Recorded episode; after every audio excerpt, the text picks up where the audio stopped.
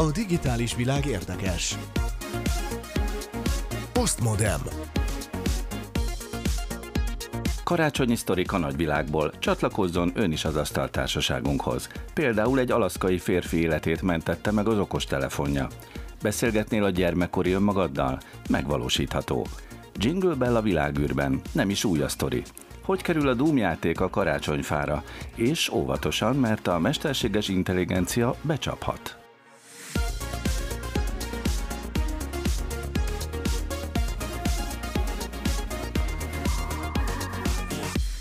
Kellemes rádiózást kívánok a szerkesztő Kovács Tücsi Mihály nevében, a mikrofonnál Szilágyi Árpád. Ma az Asztaltársaságban Pál Bernadett csillagásza, a Konkoli Csillagászati Intézet munkatársa. Szia Berni! Sziasztok, kellemes ünnepeket mindenkinek! Justin Viktor tudományos újságíró, az Agroinform munkatársa. Sziasztok, és kellemes áldott békés karácsonyt mindenkinek! Keleti Artur kiberbiztonsági szakértő, az Informatikai Biztonság Napja alapítója. Sziasztok, és mi mást, ha nem biztonságos ünnepeket kívánok. És Kovács Tücsi Mihály Szifíró, a Galaktika magazin tudományos rovatvezetője. Buona Pascha de Nadale!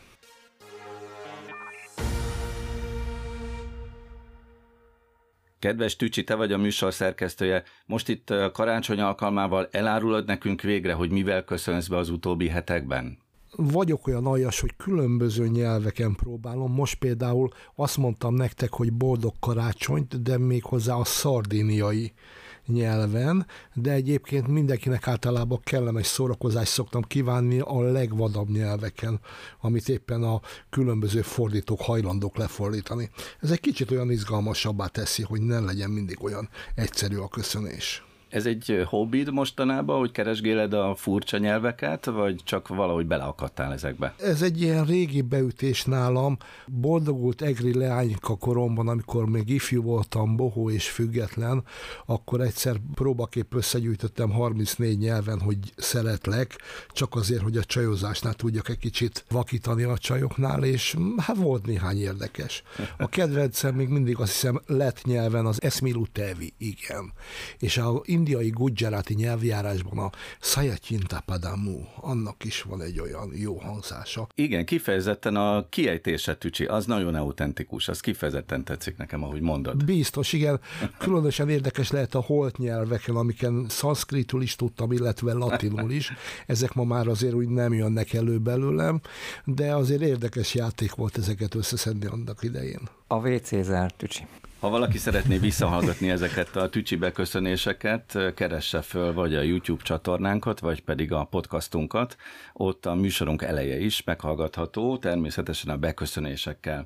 Ma a karácsonyjal foglalkozunk, ugye egy egy nappal Szenteste napja előtt, úgyhogy vegyes karácsonyi témákat gyűjtött a, a szanszkrit és egyéb nyelvekkel foglalkozó szerkesztőnk Kovács Tücsi Mihály, Hát olyasmikre gondoltam én itt az elején, hogy bedobom nektek, hogy ilyen, ilyen, ilyen karácsonyi digitális témák, hogy van olyan kütyű, amit szeretnétek ti idén karácsonykor megkapni itt az asztaltársaságban. Van-e valamilyen emlékezetes pillanatotok kütyű ajándékkal kapcsolatban, anekdóta, vagy karácsonyozás a neten, csetelve, videótelefonálva? Mondjatok ilyesmi emlékeket, sztorikat, vagy netes képeslap. Ti küldtetek valaha netes képeslapot? Én elmondom, hogy soha karácsonyi csomagküldemények mindig megérkeztek? Hát én szívesen elmondom, hogy most milyen két érdekes élmény ért. Épp a napokban jöttem vissza egy, egy utazásból, és hát előre látóan a, a hőmérsékletet levittem a, a lakásban, milyen 18 fok környékére. Gondoltam egyébként, hogy ha a hivatalokban 18 fok van, akkor az itt is teljesen rendben lesz. Rezsitakarékosság, igaz Artur?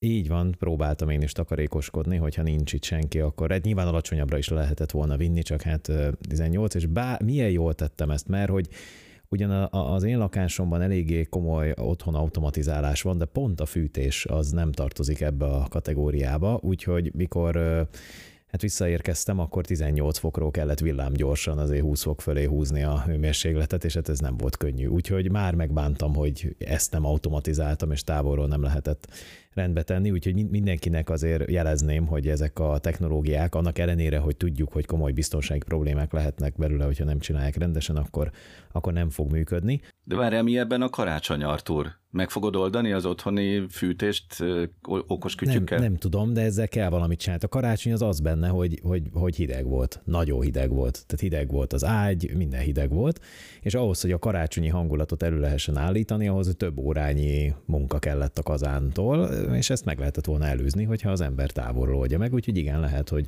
az egyik karácsonyi projekt az, az ez lesz. A másik élményem pedig az volt, hogy nagyon pozitív van csalódtam az egyik csomagküldő szolgálatnak az emberében, aki megkért, hogy fáradjak le a karácsonyi csomagot átvenni, de miután az utcában probléma van a parkolással, úgyhogy leszaladtam, és az utcán találkoztunk, akkor, akkor felemeltem a kezem, integettem neki, mondtam, hogy én vagyok az, ő meg mondta, hogy ezt azért így még bemondásra nehéz elhinni, úgyhogy próbáljam magam igazolni, és akkor hirtelen már akasztották a hóhért, mondtam, hogy hát nekem nincsen semmilyen tudsz, amivel most hirtelen tudnám magam igazolni, és akkor kitaláltunk valami módszert, ő kitalált egy módszert, ő fölhívott engem, a zsebemben csörgött a telefon, én beleszóltam, hallott, hogy én vagyok a másik fél, és mondta, hogy rendben van, akkor most már azonosított engem, mert hogy nyilván én se szeretném a mást venni át a csomagomat. Úgyhogy nagyon derék dolog, arról nem is beszél, hogy ennek a csomagküldő szolgálatnak a ügyfélszolgálatot, mikor fölhívtam, akkor pontosan két percen keresztül meséltek arról, mielőtt kapcsoltak volna valakit, hogy milyen átverések vannak, amiket a nevükben követ követnek el, és hogy ezek ellen hogy kell védekezni, úgyhogy nálam csillagos ötösre vizsgáztak. Ebben a sztoriban nekem azt tetszett kifejezetten, hogy elérzékenyültél Artúra azon, hogy nem tudtál olyan könnyedén átmenni azon a védvonalon, hanem meg kellett harcolnod érte, hogy megkapjad a csomagot kifejezetten ügyes sztori így egy kiberbiztonsági szakértőtől. Berni, neked hasonló történet? Én csak azon akadtam hogy a Artur mondta, hogy hát mennyire kellemetlen volt, hogy nem tudta távolról okosan irányítani az otthonának a fűtését. Hát mit nem mondjak, micsoda igényeid vannak. Én manuálisan se tudom a miénket állítani, mert a 60 éves radiátorokon tekergethetem a csavart, semmi sem történik. Na jó, de Berni, ne haragudj, akkor ezek szerint lecsavarni se tudod. Nem. Itt 24-25 fok van, akár akarjuk, Ennyi. akár nem. Figyelj, hogyha nálam is 24 fok lett volna, amikor hazajövök, semmi problémám nem lett volna. Tehát nem annyi volt, hanem be lehetett állítani, és ezért sokkal kevesebb volt. Na szóval nyugtass meg bennünket, Benni, hogy meleg lesz karácsonykor nálatok. Bőven, abszolút. Itt, itt mindig 24-25 fok van, itt trópusi karácsonyozni is lehet a mi lakásunkban. És a karácsonyfán valami digitális ketyere? Nem hiszem el, hogy nálad nincsen ilyesmi. Hát az a helyzet, hogy nálunk még karácsonyfa sincs. Mert úgy úgyis családlátogatással töltjük a karácsonyozást, és mindenhol máshol van fa, úgyhogy itthonra föl se állítunk igazából. Éppen aktuálisan kiválasztott random növényünkre szoktunk felaggatni néhány karácsonyfa díszt, ez szerintem idén is a zizi növény lesz. Viszont kaptál valami kütyüt? Hát emlékezetes karácsonyi kütyüm nincsen, viszont, hogy a bevezető kérdéssorhoz tudjak csatlakozni, netes képeslapot viszont én már küldtem. Jó pár évvel ezelőtt rászoktam arra, hogy számítógépen szerkesztettem különböző grafikai programok segítségével karácsonyi üdvözlő lapokat, és azt küldtem szét e-mailben, hogy ezzel se fogyasszam a papírokat, úgyhogy egyébként jó fogadtatást kaptak. Én Arthurhoz kötnék, aki, aki azt mondta, hogy hideg volt a lakás, hát ennek most örülni kell. Mert a hétvégén ügyeletes voltam, és én írtam a hétnapos időjárást, és az a helyzet, hogy karácsonykor 10-12 fok lesz. Úgyhogy nem lesz hideg, meg hó se lesz, ami szerintem nem jó. Nem örülök neki, lehetne hideg, örülnék, ha hideg lenne. Egyébként meg megkaptam idén karácsonyra, amit nagyon szerettem volna saját magamtól, és már is meséltem nektek, ez az elkönyvolvasó Szóval nekem ott lesz a fa alatt az elkönyvolvasom. Tücsi, neked valami vágyott cucc, amit szeretnél karácsonyra megkapni? Hát valami meg is jött, és valamire még vágyom. Egyrészt én, aki ismer engem tudja, hogy ilyen nagy fabarkácsoló vagyok, és két héttel karácsony előtt drága gérfűrészgépem leégett, úgyhogy vennem kellett egy újat, és érdekes módon úgy nézett ki, mintha egy bolgár cégtől vettem volna, de végül kiderült, hogy egy cseh cégtől vásároltam egy remek masinát, jóval olcsóbban, mint itthon, aminek roppant módon örültem. A másik az, hogy szintén barkácsolásból belefektettem egy komolyabb eszközbe, érdekes módon európai raktárból is küldték a részeket, ez volt az első olyan igazi komolyabb külföldi távoli vásárlásom, tehát úgy tengeren túli vásárlásom, és ezek után meglepődtem, amikor a négy darab készülék, ami egybe tartozik tulajdonképpen, maga a főkészülék és három különböző darabja, az egyrészt érkezett Németországból, Luxemburgból, Franciaországból, és a negyedik darabot, ami Kínából érkezik, azt holnap fogom átvenni a postán. Úgyhogy ez egy ilyen teljesen ilyen össz-európai ajándék lesz a fa alatt de amire vágyom már a másik, aki tudják rólam, hogy én víz- és fényfetisiszta vagyok. Nyáron imádom a mindenféle szökőkutakat, télen pedig a agyondíszített házat, Úgyhogy most nagyon szemezgetek majd az olyan karácsonyfa világításokkal, amit már mobiltelefonról vagy wifi-ről lehet vezérelni. Az már ugye nagyon a kedvemre való, és ráadásul most találtam olyan LED szalagokat, amiket egyesével lehet megcímezni magukat a ledeket, tehát egyesével lehet külön programozni, hogy mikor villanjon föl és milyen színbe, és ez teljesen felajzott a fetisista képzeletemet, hogy miket lehet ebből kihozni. Ez itt a Postmodem karácsonyi különkiadása, amiben összekötjük a digitális világot és a karácsonyt, kütyük, mesterséges intelligencia, és még egy csomó minden lesz ma. A digitális világról érthetően. Ez a Postmodem. Most először mentette meg egy ember életét az iPhone 14 új funkciója. Egy Alaszkában elakadt férfi sikeresen riasztotta a hatóságokat, miközben semmilyen mobilhálózat nem állt rendelkezésére. A nemrégiben elindított szolgáltatás lehetővé teszi a legújabb készülékek felhasználói számára, hogy műholdas kapcsolatot létesítsenek a segélyszolgálatokkal akkor, amikor sem wifi, sem pedig mobil térerő nem áll rendelkezésükre. Hát ez nem is a legújabb, vagy ez a legújabb iPhone, Artur? Igen, ezekbe rakták bele ezt a nagyon pontos érzékelést, és utána ezt a fajta jelzést, tudtam ma legalábbis. Valóban nagyon több ember életét mentik meg ezek, van benne ugye ilyen összeütközés érzékelő, és erre is volt már példa, hogy valaki összeütközött van, vagy árokba borult, elvesztette az eszméletét, kigyulladt az autó, kimentették belőle a, a mentők van egy árnyoldala is jelenleg még a technológiának, több hegyi mentő is panaszkodott rá, hogy ezekre a jelzésekre ugye nekik ki kell menniük azonnal, és azért még sok úgynevezett fals pozitív van, így hívják azokat, amikor nem történik valójában semmi, de az eszköz mégis jelez, és ilyenkor e- ezek elég drága a mulatságok, amikor valakiért így mennek oda, de hát nyilván inkább szálljanak ki ötször és legyen egyszer baj, de azért nyilván ezen a technológián még kell javítani, de akkor is egész egyszer egyszerűen fantasztikus, hogy ilyenre vagyunk már képesek. De ez hogy működik, hogy a te okostelefonod bejelentkezik egy műholdon, és akkor a két eszköz a műhold a világűrben a telefonoddal kapcsolatot létesít egymással, kommunikálnak, elküldi az adataidat. Mi történik? Valami ilyesmi történik. Egész pontosan nem ismerem a technológiát, nem néztem utána, viszont a, ezek az eszközöknek a hely meghatározó képessége az egészen fantasztikus.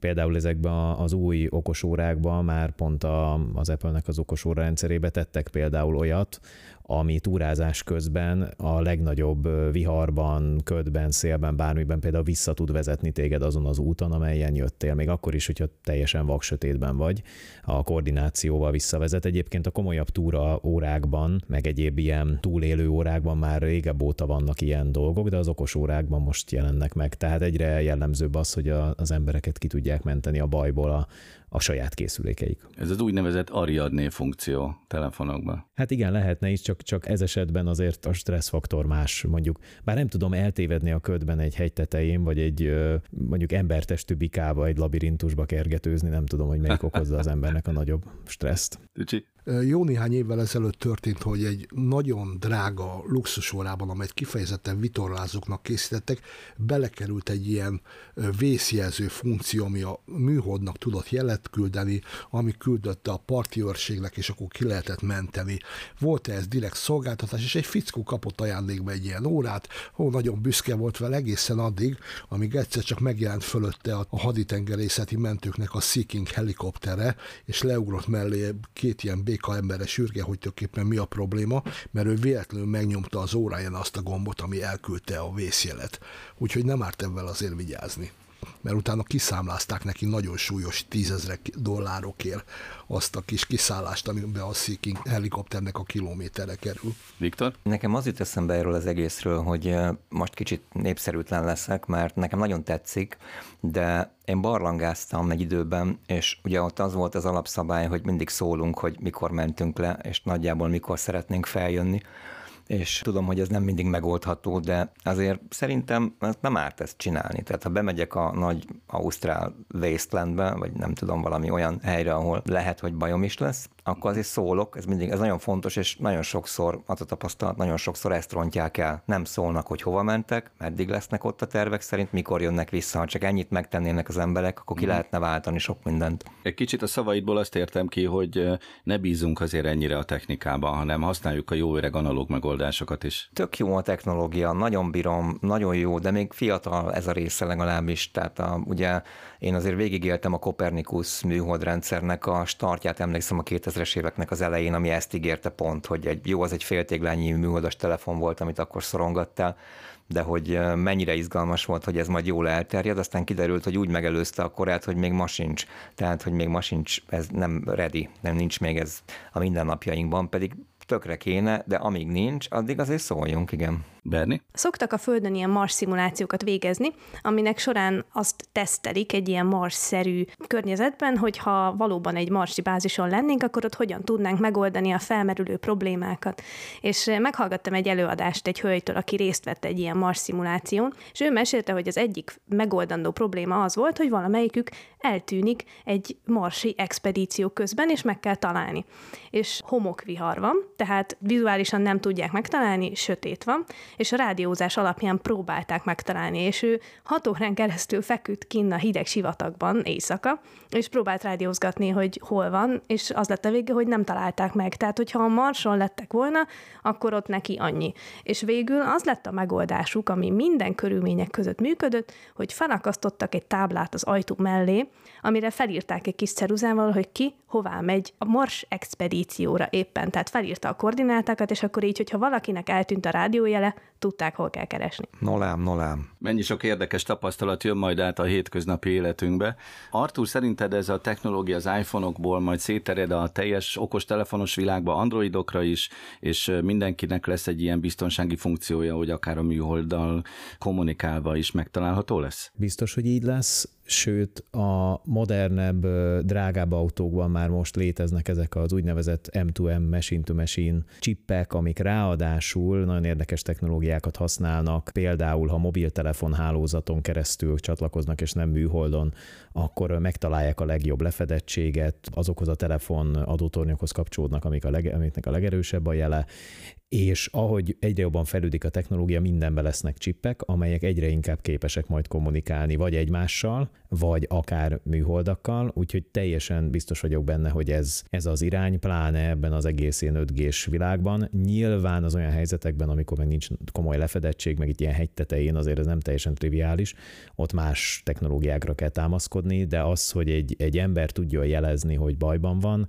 egyetértek Viktorral, különösen akkor, hogyha felelőtlenül úgy indult el, hogy nem mondta meg, hogy hova megy, az szerintem egy, egy mindenki számára elérhető opció lesz nagyon hamarosan. A digitális világ érdekes. Postmodem.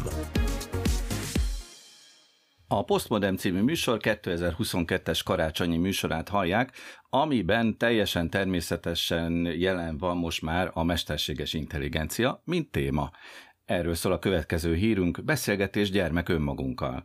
Michel Huang tíz éven át vezetett naplót gyermekkorában egy mesterséges intelligenciára épülő csevegő botot hozott létre, amit ezeken a naplóbejegyzéseken trenírozott. A szövegeknek köszönhetően képes volt valós idejű csevegést folytatni a gyerekkori önmagával.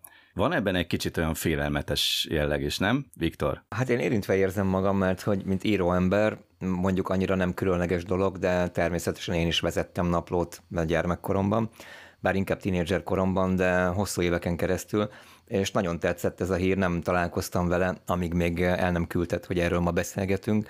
Tetszik, és szerintem nagyon érdekes lehet, nagyon szívesen elbeszélgetnék a naplóbejegyzéseim alapján létrehozott 13 kötőjel 19 éves Viktorral, bár nagyjából szerintem emlékszem rá, hogy miket mondana, vagy miket gondolt, vagy, vagy hogy hogyan, de arra is emlékszem, hogy sok mindenre, sok mindenben megváltoztam, tehát az is feltűnt időközben, hogy már nem vagyok teljesen ugyanaz, sajnos.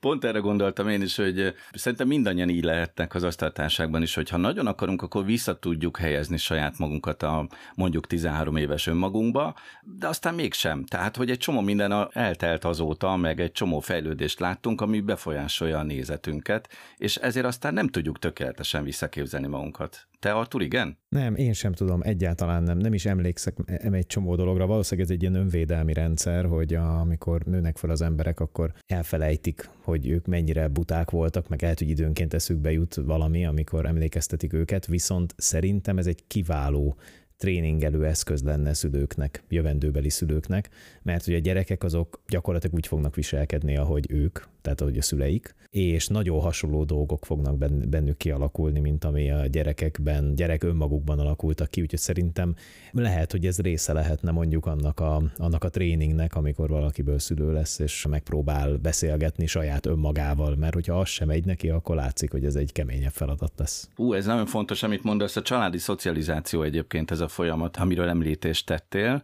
Pál Bernadett például érzékeli magában ezt, hogy a szülőknek mennyire erős a hatása? Kisgyermekkori énünkre és aztán a későbbiekre? Te beszélgetnél szívesen a 12 éves önmagaddal? Engem ebben a hírben az nyűgözött le a legjobban, hogy valaki tényleg képes hosszú éveken keresztül minden nap naplót írni. Tehát én gyerekkorom óta megszámlálhatatlanul sokszor kezdtem el naplót írni, és rengeteg különböző füzetem van széthagyva, és három napnál tovább soha nem sikerült naplót írnom. Próbáltam németül naplót írni, próbáltam japánul, japánul naplót írni, hogy hát ha akkor nyelvgyakorlásnak jó lesz. Kifejlesztettem egy saját titkos írást is, hogy még a tesóim se tudják elolvasni biztosan, és azzal is elkezdtem naplót írni, és egész egyszerűen legfeljebb egy hétig bírom. Úgyhogy számomra a naplóírás, írás nagy idézőjelek között, az végül is digitálisan történt meg egy ilyen kis érzelem naplóval, ahol csak ikonokat kell bejelölnöm, hogy mit csináltam ma, és effektíven nem kell írnom semmit. Ez működik, ez alapján viszont nem tudok mesterséges intelligenciát tréningezni. Feltaláltad a hieroglifákat.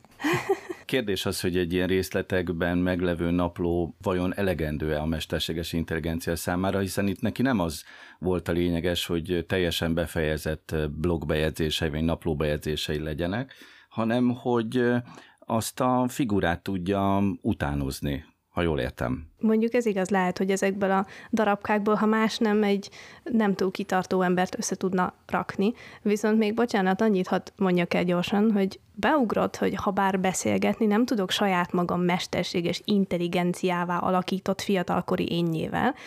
Ellenben én gyerekkoromban a testvéreim és családtagjaim legnagyobb frusztráló adottságára valószínűleg.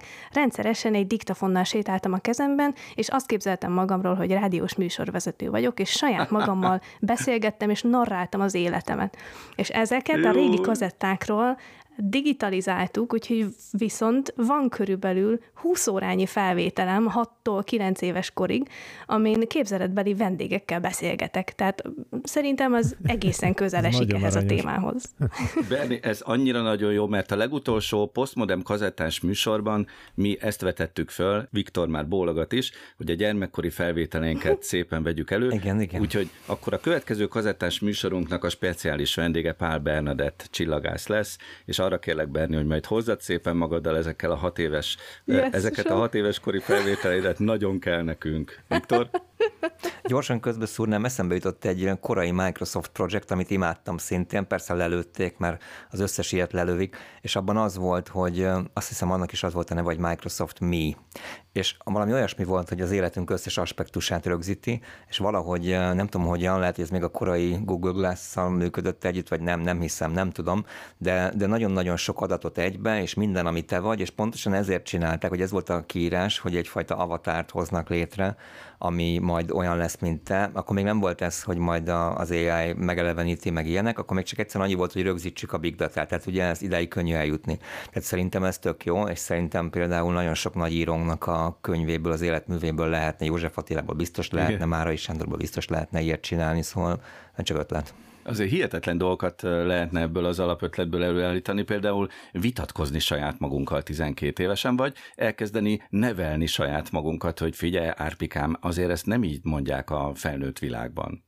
Tücsi? Nekem rögtön eszembe jutott egy régi film, amikor Bruce Willis átrepült egy alagúton, és saját tíz éves önmagával találkozott. Ez annak az egy ilyen virtuális megfelelője. Engem egy picit valahol megrémít. Tehát az érdekes volt, hogy utána Michel megkérdezte, felajánlotta a chatbotnak, hogy akkor te is kérdezzél valamit.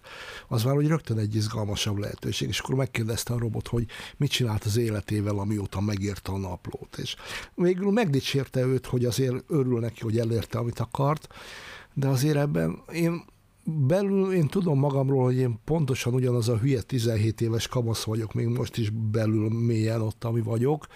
A párom szerint legfeljebb 9 éves, de ezt most hagyjuk. De, de biztos lenne olyan, hogy arról, be, hogyha elkezdenék beszélni magammal, akkor biztos az lenne az egyikes, hogy úristen, de hülye gyerek voltam. Mire biztos válaszolna a chatbot, hogy úristen, de hülye felnőtt lettél. Tehát valószínűleg lenne egy ilyen konfliktus az egészből, de rögtön eszembe jutott a Fekete Tükör egyik évadának az epizódja, ahol a elhunyt szeretetnek meg lehetett csináltatni a virtuális mását, mégpedig a szociális hálón hagyott mindenféle beszédjeiből, videóiból, cseteléseiből fölállítottak egy virtuális ént, akivel utána lehetett beszélgetni. Hát lehet, hogy tényleg e felé megyünk. A digitális világról érthetően. Ez a Postmodem. Pál Bernadett csillagász az előbb már röviden megidézte a hat éves önmagát. Most egy kicsit még jobban visszatekerjük az időkerekét, olyan időkbe, amikor Pál Bernadett még nem is létezett, sokkal korábbra olyan időszakba, amikor még mi sem léteztünk ezen a világon. 1965-ben megyünk, karácsony a világűrben. Tiéd a szó, Berni. Roger,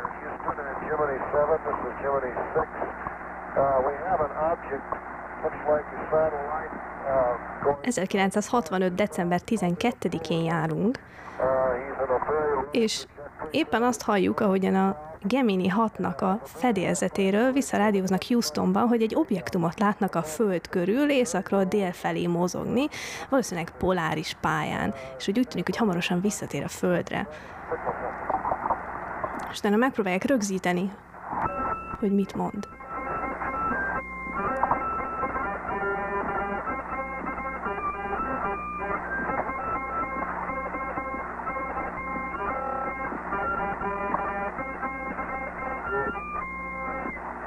Röviden mondhatjuk úgy, hogy ez egy kolosszális űrszívatás volt 1965-ben, ugye?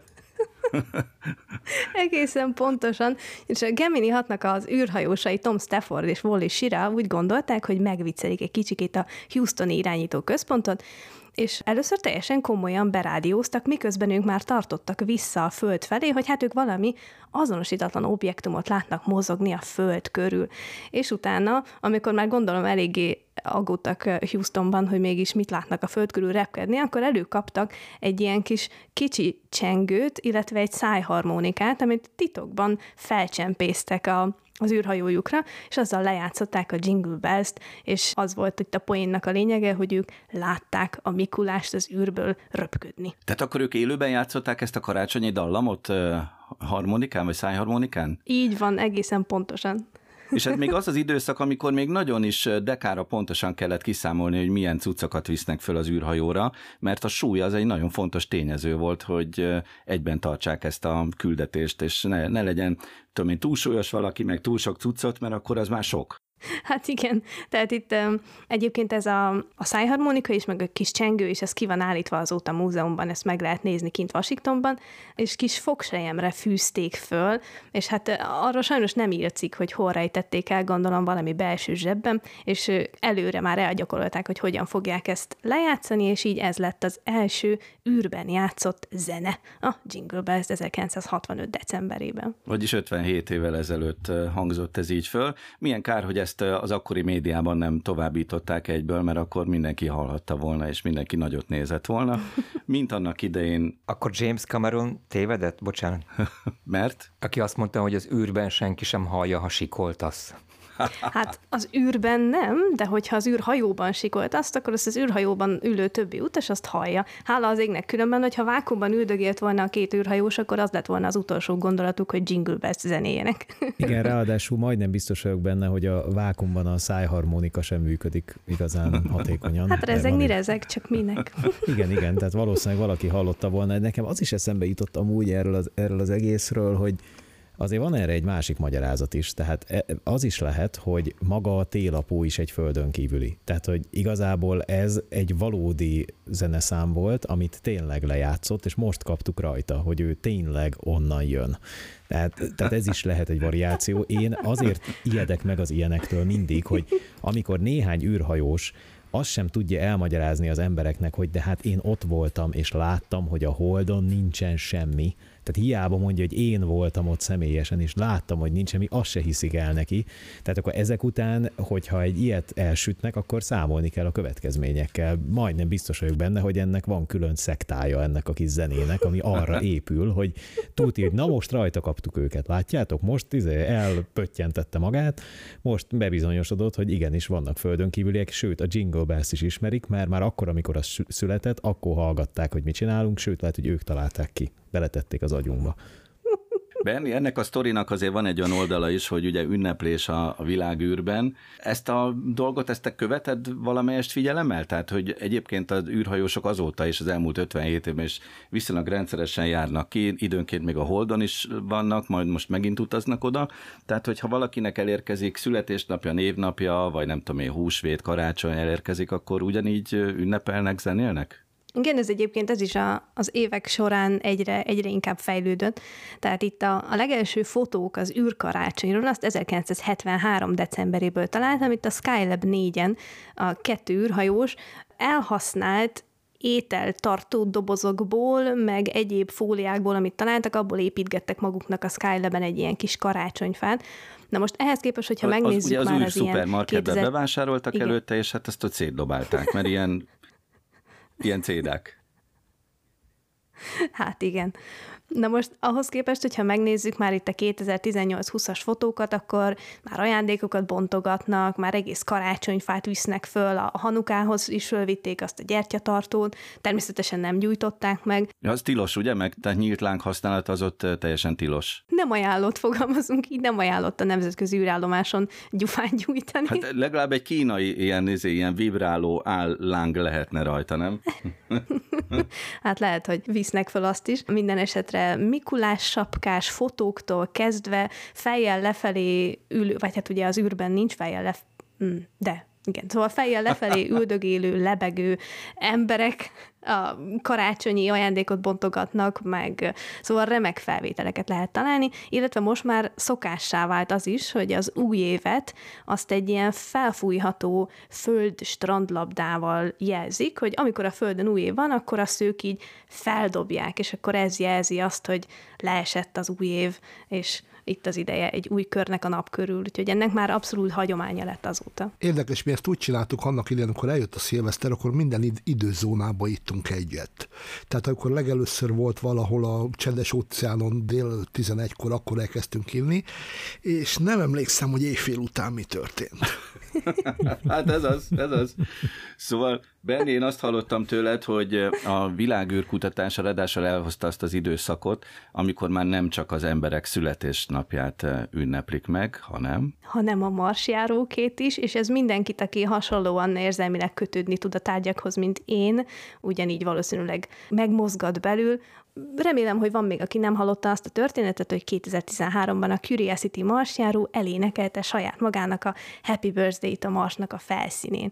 És egyébként ez nagyon érdekes, hogy hogyan csinálta, és a Curiosity-nek van egy kis saját, nagyon fejlett laboratóriuma egyébként, amiben a begyűjtött kőzet mintákat, azokat így különböző hullámhosszokon, különböző frekvenciákon tudja megrázni. És beállították úgy ezeket a frekvenciákat, hogy most kivételesen nem a mintának a vizsgálata volt a cél, hanem az, hogy milyen hangszíneken tud így rezegni a kis marsjáró, és egyetlen egyszer eldúdolta magának a boldog születésnapot, és ha minden igaz, erről is van egy felvételünk.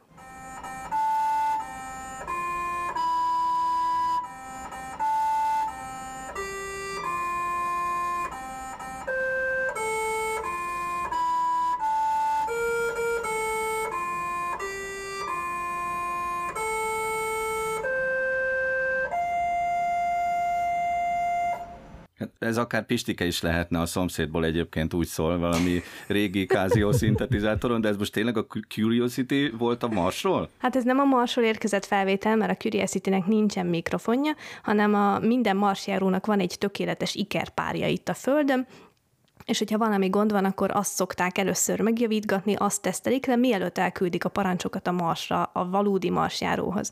És a, a Curiosity-nek az Iker testvérével játszották le ezt a zenét, és utána ugyanezt a parancsort küldték el a Marsra is, tehát hogyha esetleg éppen volt a közelben egy Marsjáró, vagy a repülő Mikulás, akkor ő hallhatta ezt a zenét. Eléggé halkan, a ritka marsi légkörben, de azért mégis. Azzal együtt, hogy én tényleg hiszek abban, hogy ezek a kis eszközök, ezeknek van lelkük, de egyszer egy komikustól hallottam, hogy a szomszédjai meglepetéspartit szerveztek a kutyájuknak és hát ugye akkor elment ő is, hogy megnézze, hogy mi a helyzet, és valóban a kutya tényleg nagyon meg volt lepődve, tehát ilyen szempontból abszolút működött a dolog, sőt a kutya, kutya azt sem tudta igazából, hogy miért keres, mit keres ez a sok ember a lakásban, meg azt se tudta, hogy éppen születésnapja van. Tehát tulajdonképpen számára ez tényleg egy nagy meglepetés volt, de kicsit ez jut eszembe erről is, hogy nagyon szeretjük ezeket a kütyüket, de ezeket inkább saját magunknak csináljuk mi emberek, és azonnal beugrott az előző témáról, hogy vajon a mesterséges intelligencia ezzel mit kezd ez az egész dolog, mert ennek aztán tényleg semmi értelme nincsen, ezt csak mi értjük, mi húsvér emberek, hogy ez miért jó.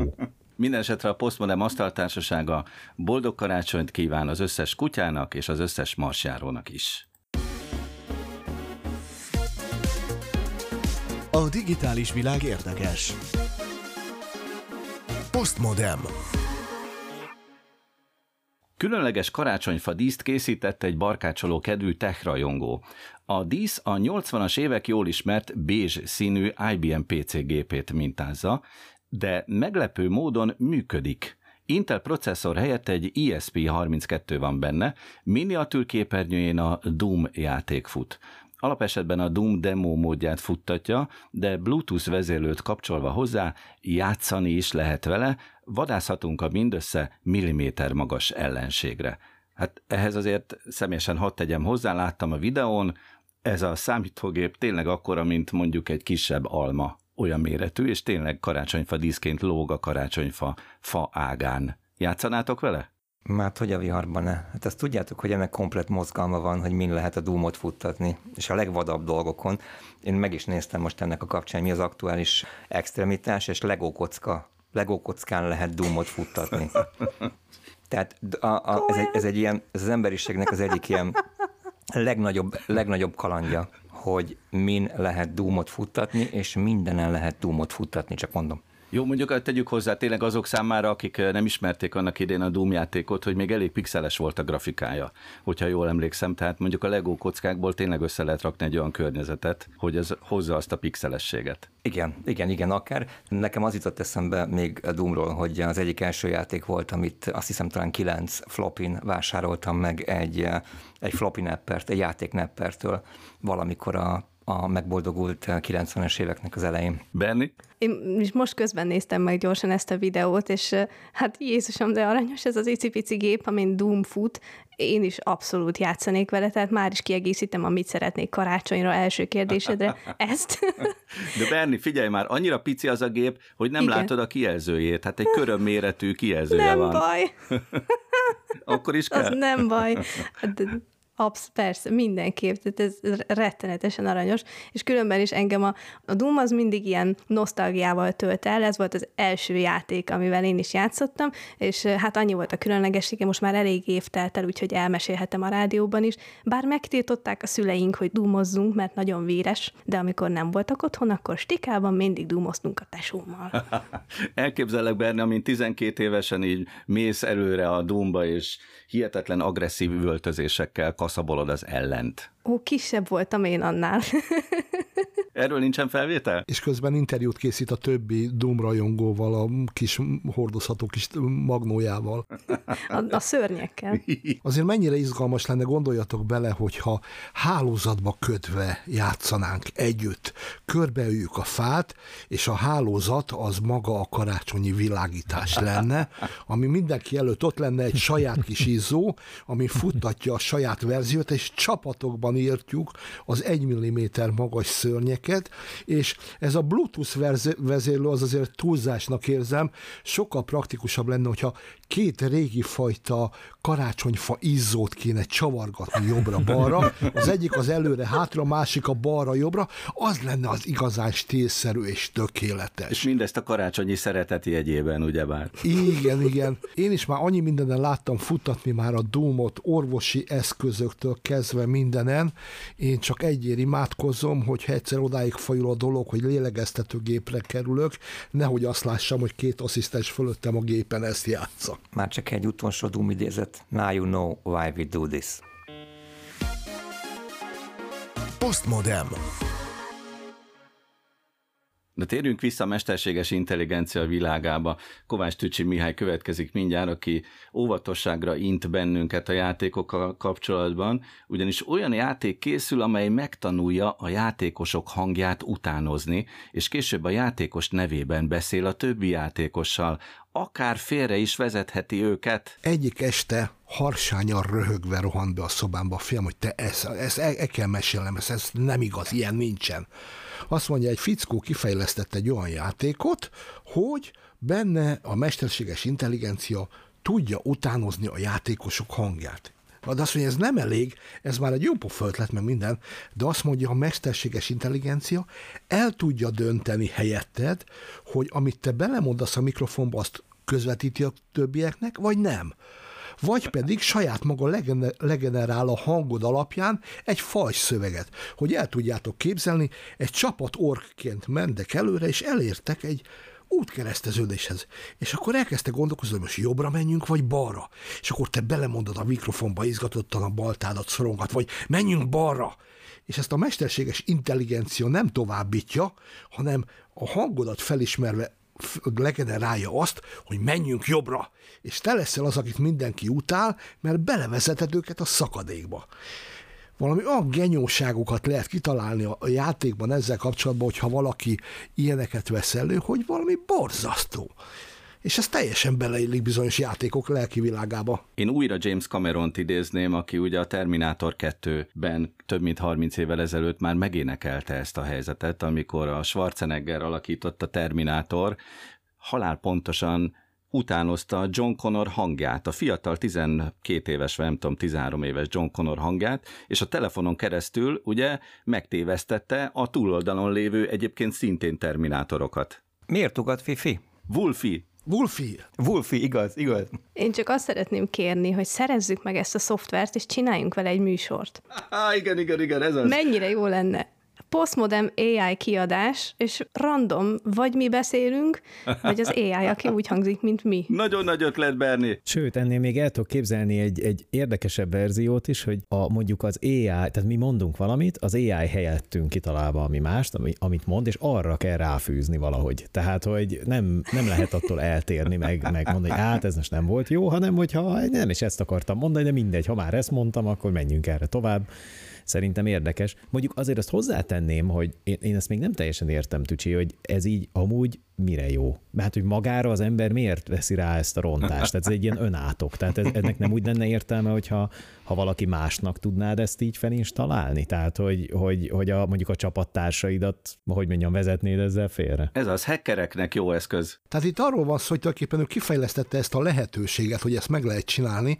hogy utána a játékkészítők hogy élnek ebben, az már érdekesebb lesz de én ismerem ennek a szoftvernek az 1.0-ás verzióját, úgy hívják, hogy jóféle szilva pálinka, úgyhogy ha a következő felvételnél bepálinkázunk néhányat, garantálni tudom, hogy több, több esetben is nem azt fogjuk mondani a műsorban, amit szerettünk volna.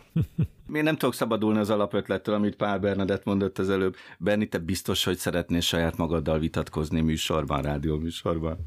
amint hát mondjuk a mesterséges intelligencia te hangodon szólal meg, és mond valami olyat, amit te soha az életben nem mondanál. Vagy nem úgy mondanád. Hmm. Például a marslapos. Sőt, a mars nem is létezik. Ezt magyarázom a munkahelyen. Igen, igen. Egyébként én meg látok egy másik fantasztikus lehetőséget ebben, a, ami, ami tulajdonképpen a helyesírás ellenőrző, vagy ami az autó korrekció ezekben a szoftverekben, mostantól kezdve bármikor lehet azt mondani, hogy ja, hát ezt nem is én mondtam.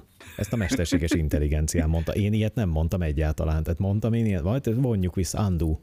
Tehát, hogy szeretnénk visszapörgetni. Úgyhogy szerintem előbb-utóbb el fog indulni ennek a, ennek a másik oldala, hogy miközben a mesterséges intelligencia valami mást mond helyettünk, a közben, amit eredetileg mondtunk, azt meg blockchainre föl fogjuk helyezni, hogy amikor később magyarázni kell a bizonyítványt, hogy mi nem is ezt akartuk mondani, akkor be lehessen bizonyítani, hogy mi tényleg nem azt mondtuk, csak helyettünk valaki más mondott valamit. De én azt hiszem, hogy egy idő után be fogják tiltani ezeket a használatokat. Én nekem már most gyanús mondta Tücsi, hogy a játékfejlesztők hogy fogják ezt használni, szerintem így biztos, hogy nem, viszont úgy valószínűleg igen, hogy ezt, például az ork példát, amit mondtál, amit mondunk, az azonnal le tudja fordítani mondjuk orkra. És az milyen izgalmas, amikor mondjuk ork nyelven beszélgetnek egymással az emberek, hogy balra meg jobbra menjünk, úgyhogy mindenki a saját nyelven beszél, de valójában ork nyelvet hall.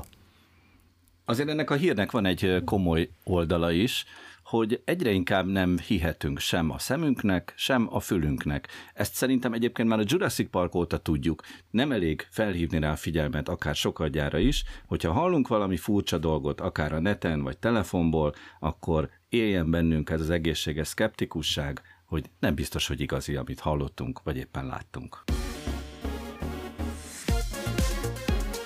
A digitális világ érdekes. Postmodem.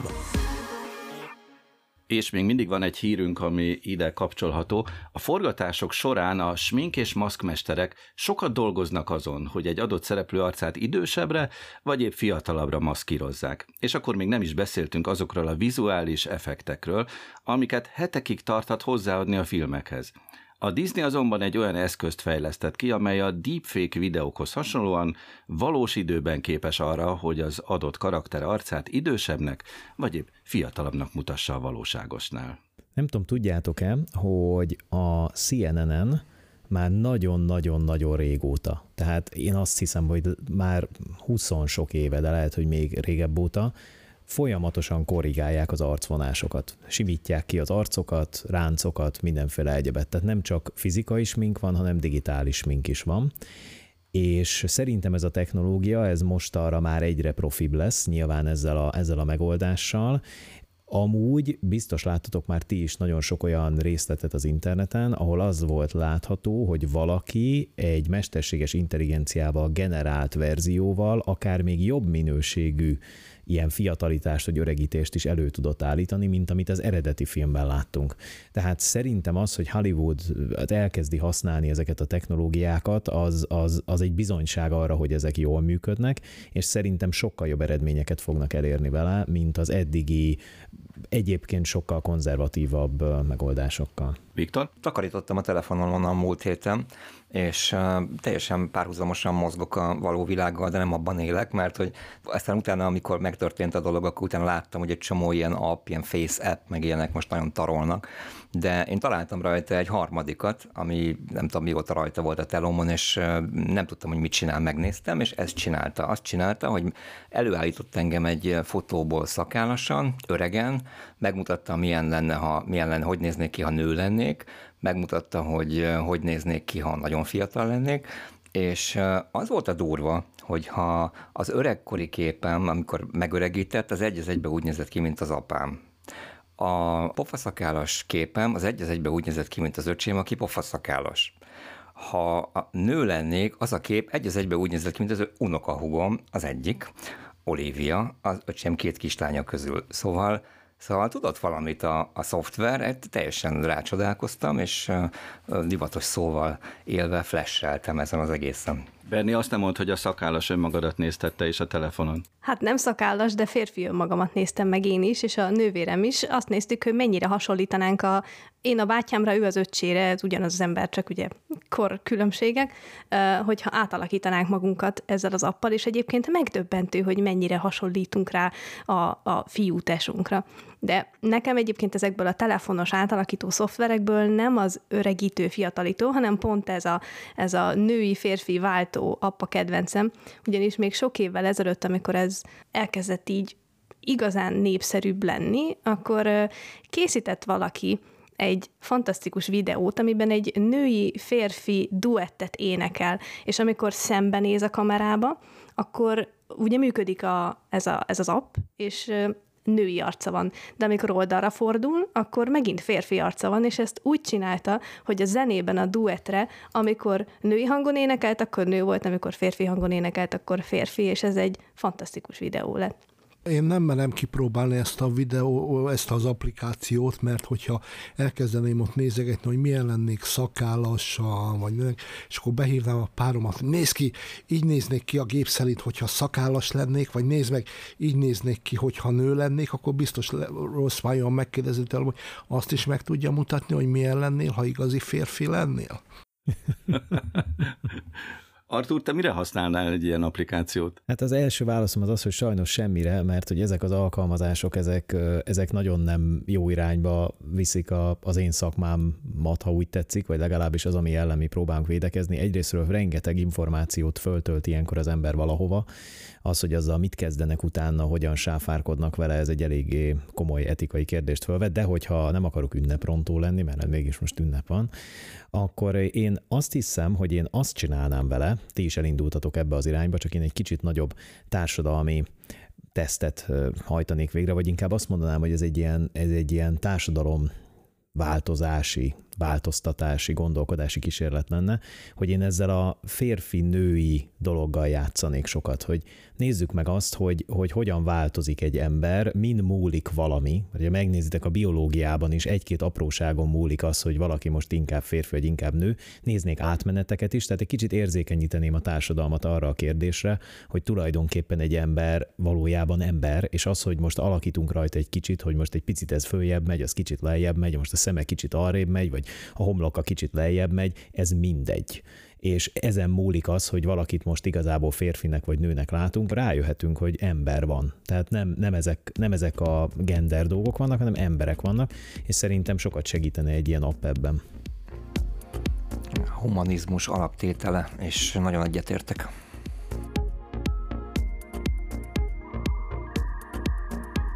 Hát eddig tartott a Postmodern karácsony előtti összeállítása. Hallgatóinknak ajánljuk, hogy használják az ünnepet analóg ránckisimító ünnepnek, pihenjenek sokat, aludjanak, és akkor nem kell használni ilyen digitális ránctalanítást. Köszönöm szépen a részvételt Pál Bernadett csillagásznak, Justin Viktor tudományos újságírónak, Keleti Artur kiberbiztonsági szakértőnek, és Kovács Tücsi Mihály szifírónak, a Galaktika magazin tudományos rovatvezetőjének. Viszontlátásra a YouTube-on, viszonthallásra a Pátia Rádióban. Szilágy Árpádot hallották. Postmodem.